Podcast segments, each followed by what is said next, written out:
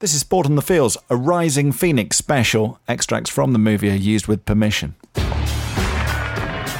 countries make a record entry for the International Paralympic. 22 countries were represented. and 26 countries took part in the Stoke Mandeville Games. It just grew like Topsy, really. Rome was the first time we managed to have Paralympic Games. A lot of people thought it was something to do with being paralyzed. But Paralympic was parallel to the Olympic. Hello, welcome to Sport and the Fields. This is Series 2 running throughout the postponed Tokyo 2020 Paralympic Games. I'm Jonathan Overend, and if you're in search of Paralympic content and have stumbled across this podcast, then I'm sure also by now you'll have discovered the new documentary film just released on Netflix. Rising Phoenix is an evocative, emotional celebration of the Paralympic Games with particular focus on a cast of athletes telling their true stories. It features the likes of Jonnie Peacock, Tatiana McFadden, and the armless archer Matt Stutzman. Jean Baptiste Alaize, the French long jumper, has an extraordinary confession from his childhood. Bebe Vio, the Italian fencer, explains with remarkable positivity the challenges that can be overcome with the right attitude and the right dedication. It's an astonishing film, full of hope and potential. It's a film with a can do attitude. It's beautifully shot with a contemporary soundtrack. My name was the Rising Phoenix because the phoenix can live and die and burn and live again. Extraordinary tension around this stadium. Take your mark. So, on this special episode of our Paralympic Feels series, we're going to speak to the creator of the movie, Greg Nugent, a man who was at the heart of London 2012, both the Olympics and the Paralympics, as director of marketing and also the producer John Battsek, an Oscar winning producer indeed. His work on One Day in September and Searching for Sugar Man won him two Academy Awards. Rising Phoenix is available right now on Netflix. Well, Greg, John, thank you so much for joining us. Uh, I've got to say, it was an absolute pleasure to, to watch your film. Um, it's so em- emotional, isn't it? And, and leaves you with a real can do attitude. Greg, am I right in thinking it was your your concept, your idea first up? Yeah, I mean, it was actually. I mean, I was uh, way back when I was um, pro- quite an important part of London 2012. I was the marketing director, and I, I, on day one, I, I kind of worked out there was a lot of things to read on the Olympics. It, there was almost a, a book for every single thing you needed to do. So it was quite it was hard work, but easy to do. But the Paralympics, there was no there was no book, there was nothing to read, um, and that so I had to learn the story myself. And but but I couldn't buy a single book. I had to buy lots of different books and print things off the internet. And then I, I read it all. It took me months to work it all out, and I just couldn't believe the story of the Paralympics. And so it, way back then, I was like, we've got to make a documentary of story of the Paralympics, and it just we were too busy, and it left me. And then you know, crudely, when Rio happened in 2016 um, it just struck me that the world needed to know the story so that something like that never happened again. So that's when um, that's when it stopped being a little idea in my head, and that's when I reached out to mm. John and and said, "Look, do you think this could be a film?" When you say so, it never happened again. You you mean the Paralympics almost not happening? It just felt to me that the Brazilian authorities had, in effect, said, "Look, the Olympics is." The real game in town, and the Paralympics is not really as important. And in London, we had the opposite view. We had an we had a very simple um, methodology, which was they're both the same, and you treat both of them the same. And my boss would say this all the time: they're both the same. They're equivalent. There's no grade between them. And it, it struck me that in Rio, they just they thought it because it was for people with disabilities. They thought it was less, and that and therefore I, I felt that that was a a kind of educational deficit. I just thought the world doesn't know just how remarkable this movement really is. And, and so actually the motive that that drove me to say, look, this no one else seems to be doing this, and let's try and see if we can make the the story of this thing into a movie. And it was deliberate into a movie because there's so much drama in a movie. And it felt to me like the Rio thing was like something that should never happen again. And I, I genuinely don't believe it can ever happen again now after what no, we've what no. we've put into this film. I mean, re- really, John, that was one of the, the striking sequences I thought of the film because I, I was there. I was in Rio hosting the Paralympics for, for Five Live. And yeah, we knew there were problems and we knew there were worries. And probably a couple of months out, we were a little worried. But I don't think I ever understood the extent of how close it came to not actually happening. No, and listen, and, and before I embarked on this this journey, I absolutely didn't know, and and and you know, it, it, as Greg says, it becomes it's a sort of pivotal focal point in the film, um, and and and you know, the the level of jeopardy at that point is kind of staggering, and the fact that the, that the Paralympics seem to have been put uh, brushed aside in the way that they were being brushed aside was really really shocking, and the and, and equally the way the team were able to bring it back on track and, and, and turn it into a, resounding success is kind of, yes. you know, sort of one of the big redemptive moments of the film. Well, led by Sir Philip Craven at the IPC and his chief executive and the and the local organising committee chief as well, who, who's quite extraordinary, um, by by the way. But I mean, they look like they they really bought into your concept of dramatic storytelling. Yeah, listen, I think um, no, you're right. And Peter and Ian always refer to them as the Three Musketeers, and and I think what Andrew and Xavi and and Sir Philip all understood in when we were making this film is they understood they were they were doing something more than making a documentary. I think they were writing into history um, mm. how important this thing is, and actually I mean, when you think of it, like how many things are as powerful as the Paralympics? I don't think there are many more, uh, many things that are more powerful. And so when you know, when John and I, and Peter and Ian and Tatiana started to look around and who should be in this thing, it, it was very obvious those three had to fully commit to this. And obviously, you've seen that they do. And what what I think they're doing is helping the world understand that moment of jeopardy. And I think they they've done it because they they understand that by doing so that you know really there's no choice now. This cannot ever happen again. And actually this movement i think now can probably go on to have its biggest ever decade mm. um, after this film.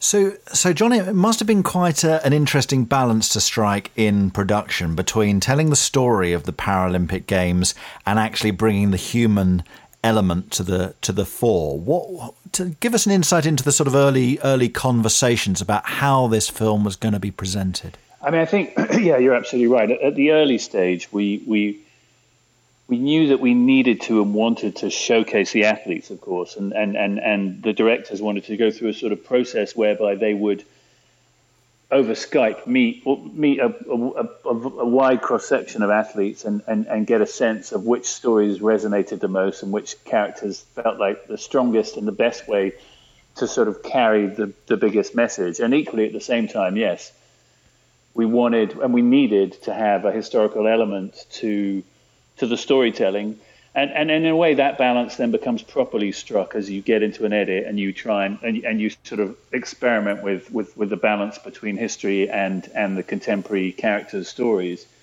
Um, so it's a, it's actually a very organic process, and, and you know there were there were versions of the film that had more history and versions of the film that had less history, and ultimately, you know, ultimately I think I think the thing that that felt like it was going to really carry the audience along and really connect with an audience is these ex, these extraordinary stories of these athletes, and therefore ultimately, you know, the balance is is more in the in the favor of those stories than it is in the history, but still the fundamental details of that of, of Guttmann and that extraordinary history of his is in the film. So so it's a sort of it's an on it's a constant balancing process going through the edit of a film like this. And there are many links, aren't there, which must have really been a been a dream for you, for you to sort of almost be telling a contemporary part of the story, but then be able to have a flashback which links very much in with that particular narrative at the time. Yeah, I mean, the nature of Professor Guttmann and what he had to endure to get to the point where he where he discovered what he might be able to do with people who had these sort of critical injuries from the war and and the way that was able to weave back and forward, as you said, with the various stories is kind of, you know, it's it's it's sort of it, it offers us so much potential to, to to make those connections and to make them in a sort of informative, Im, impactful, and emotional way.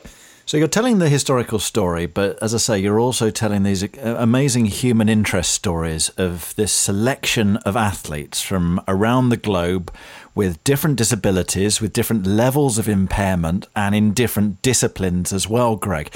How, how was the collective made up? I mean, was it was it a long list that came down to a short list? Was it one person deciding who they were going to be? How did it happen? Well, it was a it was a long process, and I mean, what what happened with this is that I I, I definitely knew that there was you know this could be just great a great story, but I needed help with that, and so I turned to John and and I said, look, is there any way we can you know you can help me do this because I really have no idea how to do this. And John, as I said, it just said, look, this could be a great movie. This is a great story. And I think what we then did is start to reach out and and with Peter and Ian, our directors, they what I think we really, really um, loved about it is they almost instantly wanted to cherish the story in the way that I think um, we did because it's a you've got one chance to get this story right. If you get this story wrong, nobody in history is going to try again. So, so so what they had to do and what that what they're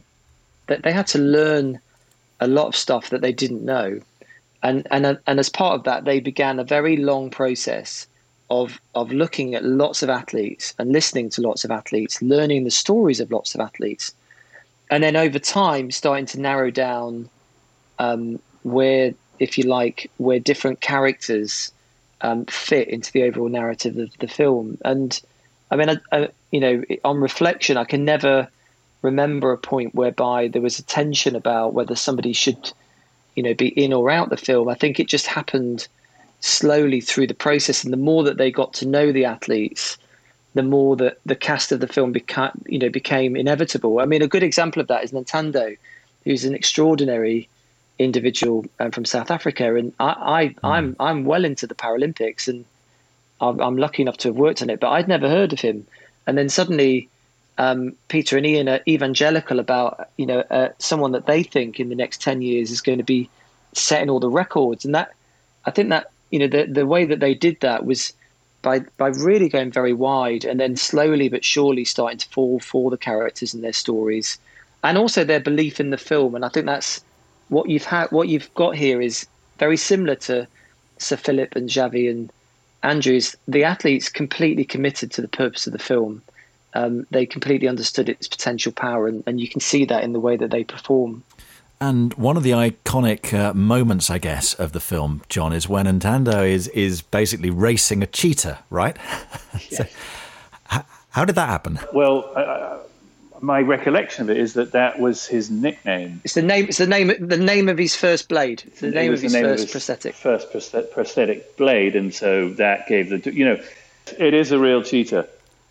Well, yeah, we didn't have the budget to to to computer generate a cheetah. Yeah, well, I mean, that, I suppose that's that's fundamentally what I'm, what I'm asking. We are we are talking no about a real cheetah here, yeah. it was done. It was done with. Um, it was a something, if I remember rightly, that we that that almost happened like on the in the final build up to the shoot, and it was something that the athlete was particularly keen on. And then you know you then have to make sure that everyone's safe and everybody is treating the animal with the respect that it deserves. But it was something. That, I mean, as John said, the I remember John. There was a very big meeting where Peter and Ian had done all their kind of visualization of of, and they could find like epic visuals of Olympians. But the truth is, no one had ever decided to shoot Paralympians in the same way, and they came in with a real conviction that we're gonna, we you know, this needs correcting, and that's where I think a lot of the the cinema really incredible cinematography that come from what they did came from was a kind of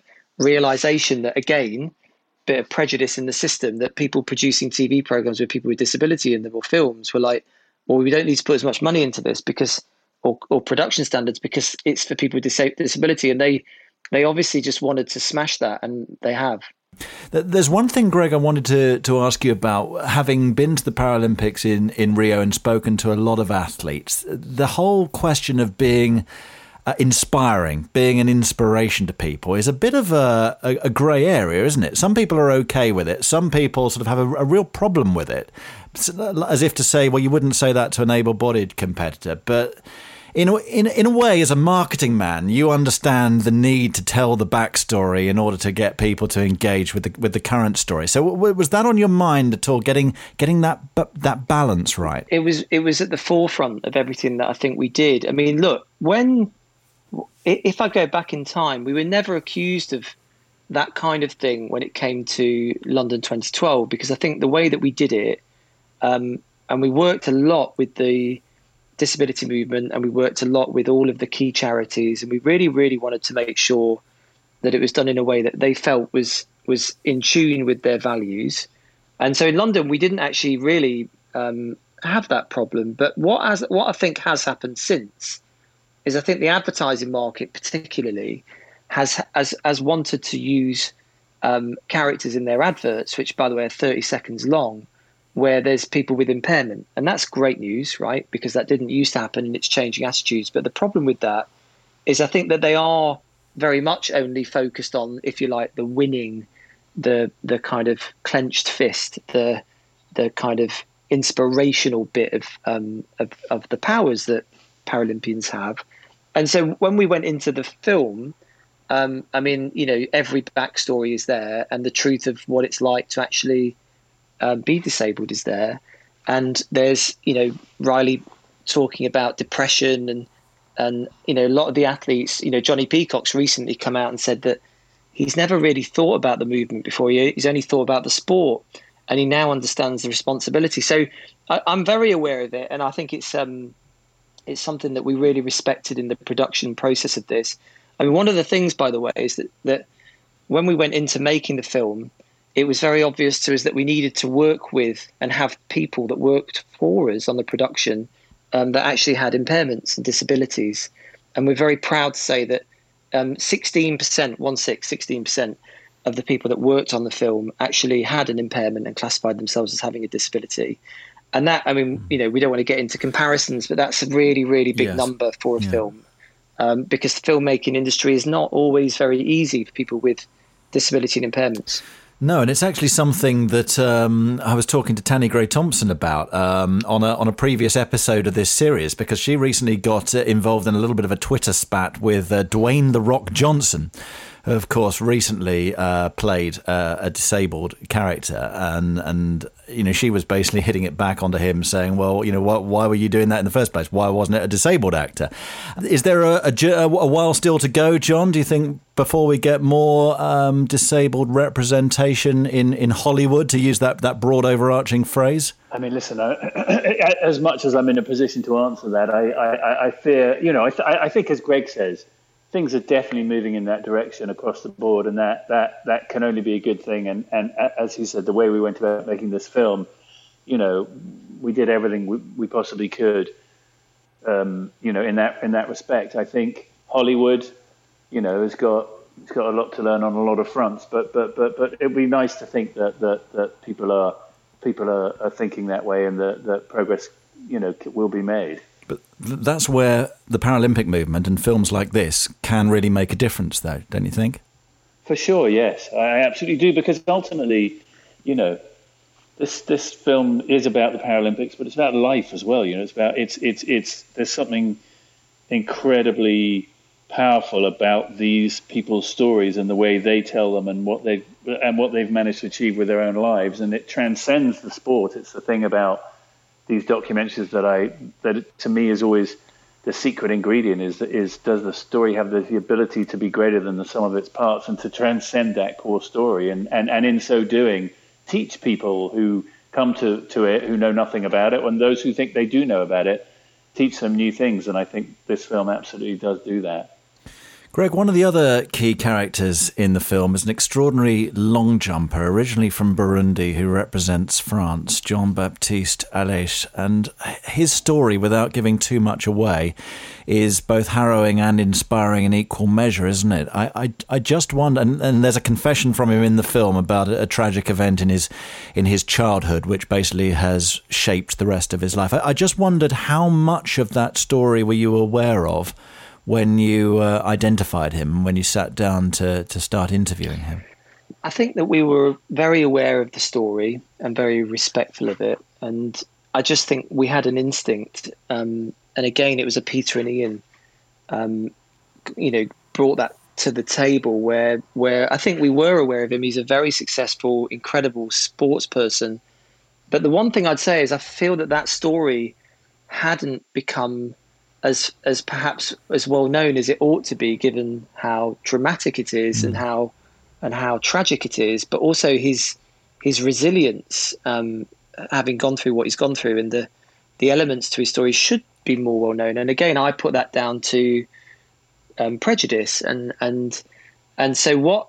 Again, it was one of those things where we we understood the story, and Peter and Ian really wanted to work with him to see whether he was willing to tell that story in the way that he did, and and he absolutely wanted to in the way that he did because he he thinks that story is important and should be told, and it's very moving, and it's um, it's I think it's what you get when you when you do work with people about real life stories is they're they're incredible. And and his story is really quite remarkable. But the thing that I get from him personally is his resilience. And and one of the things that I would say that I I think um, is happening with the film right now is that when people are watching this now, um, and you know when you go through making a film and you start finishing it, you show a small number of people. But one of the things that I think is happening is the stories that whether it's Jean Baptiste or um, Bebe or Matt, I think they're they're they're they're really chiming with the times that we're in, and you know I think COVID is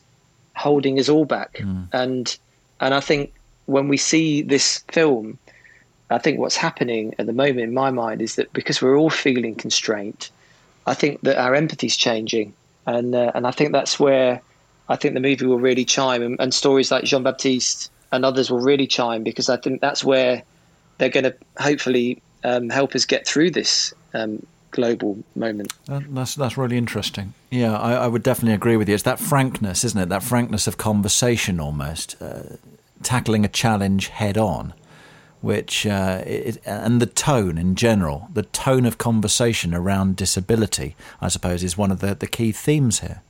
Yeah, and I think also, if I may, that um, somebody clever once said to me the difference between an Olympian and a Paralympian is that the Paralympian can't afford to be media trained.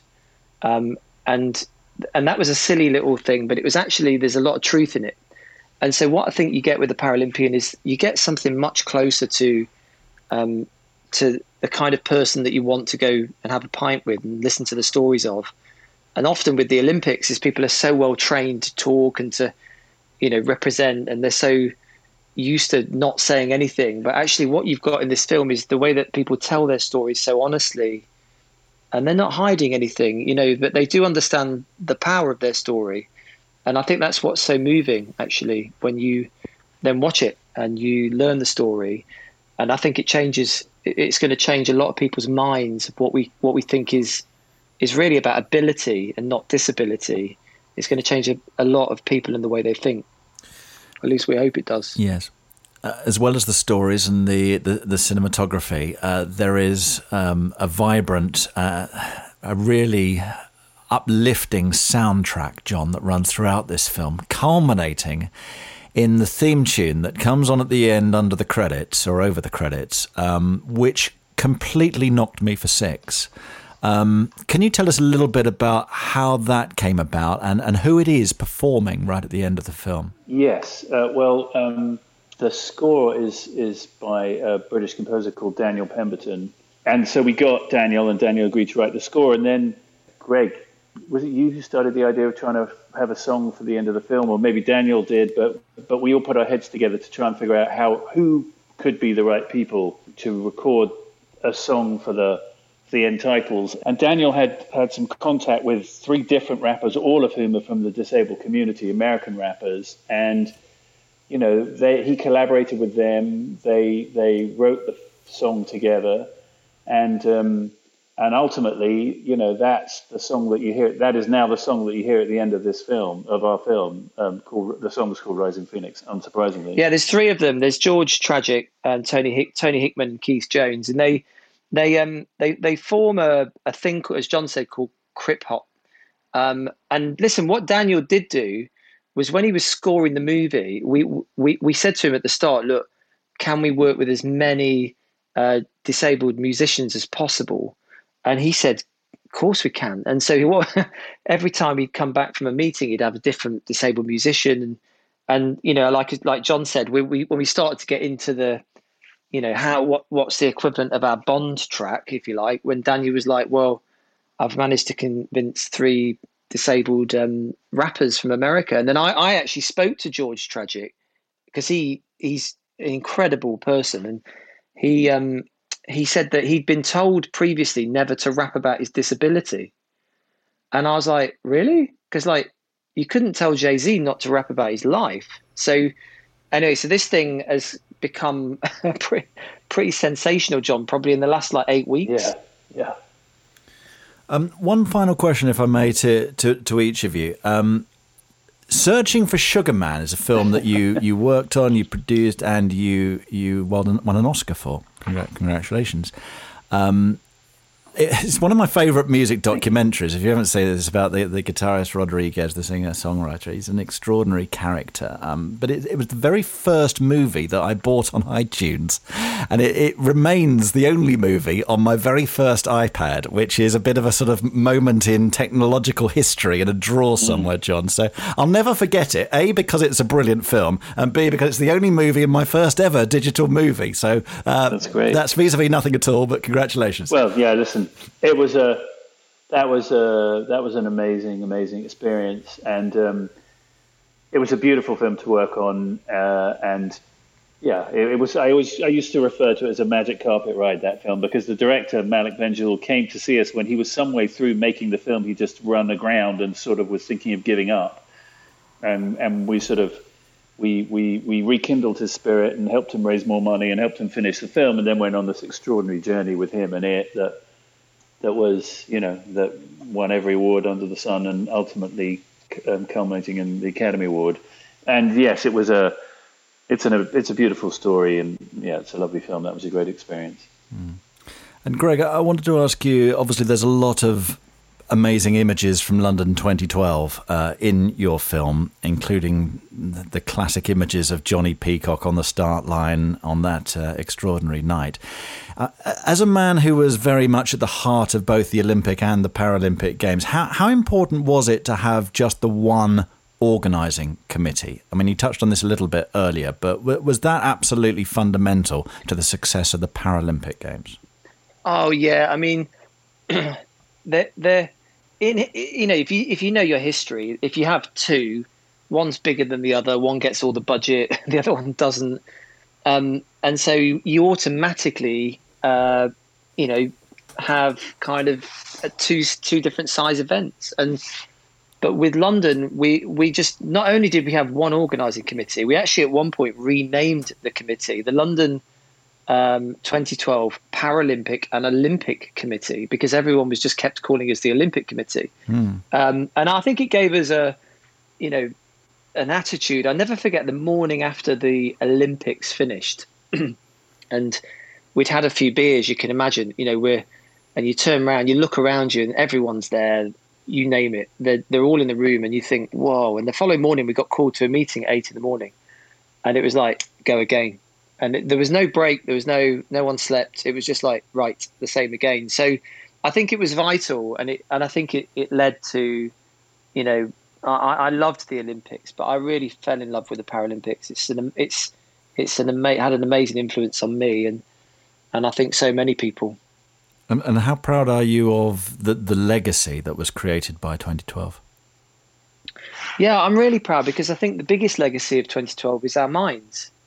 I mean, I think it's incredible what's happened in East London. Brilliant. You know, like, I'm not sure I would have let West Ham have that stadium. I mean, that's a kind of separate podcast, right? But but the point being that land has transformed itself. You know, there are, but actually the biggest change was the way we think. The biggest change. There's more people in employment with disability in this country now, massively compared to 2012, and that's the for me that's the greatest legacy. And and um, you know, one of the people at the end of the film that we do dedicate the film to is Tessa Jowell, who had a phenomenal impact on all of us. But she just had a very simple golden rule, which she'd spend as much time talking about the Olympics as she would the Paras. She'd never talk about one more than the other, and it set a tone for the whole project. So, no, I'm very proud. Listen, I'm I'm really hopeful that um, I mean, my, on the Sugarman thing, quickly, my my friends never ask how the film's going. They always ask me how John's going because he's the guy that did Sugarman. and it I, has got that so I spend more time. Appeal, I spend yeah. I spend more time talking about Sugarman than, than Rising Phoenix. But um, but um, but listen, no, I, I'm I'm very hopeful now that there's a story in every country in the world that everyone can understand that will have the same kind of effect that our games had into the UK. Gentlemen, it's been an absolute pleasure. Thank you so much for taking the time. Congratulations on the movie and um, and, and, all the very best to you both. Thank you. Uh, thank you, Jonathan. Pleasure talking to thank you. Thank you, Jonathan. Thank you. Pleasure. Rising Phoenix, available on Netflix. It was impossible at the beginning, but everything is impossible at the beginning. So you just need to, to, to believe in yourself. Just go and do whatever you want. Sport in the Fields is a 9419 independent production.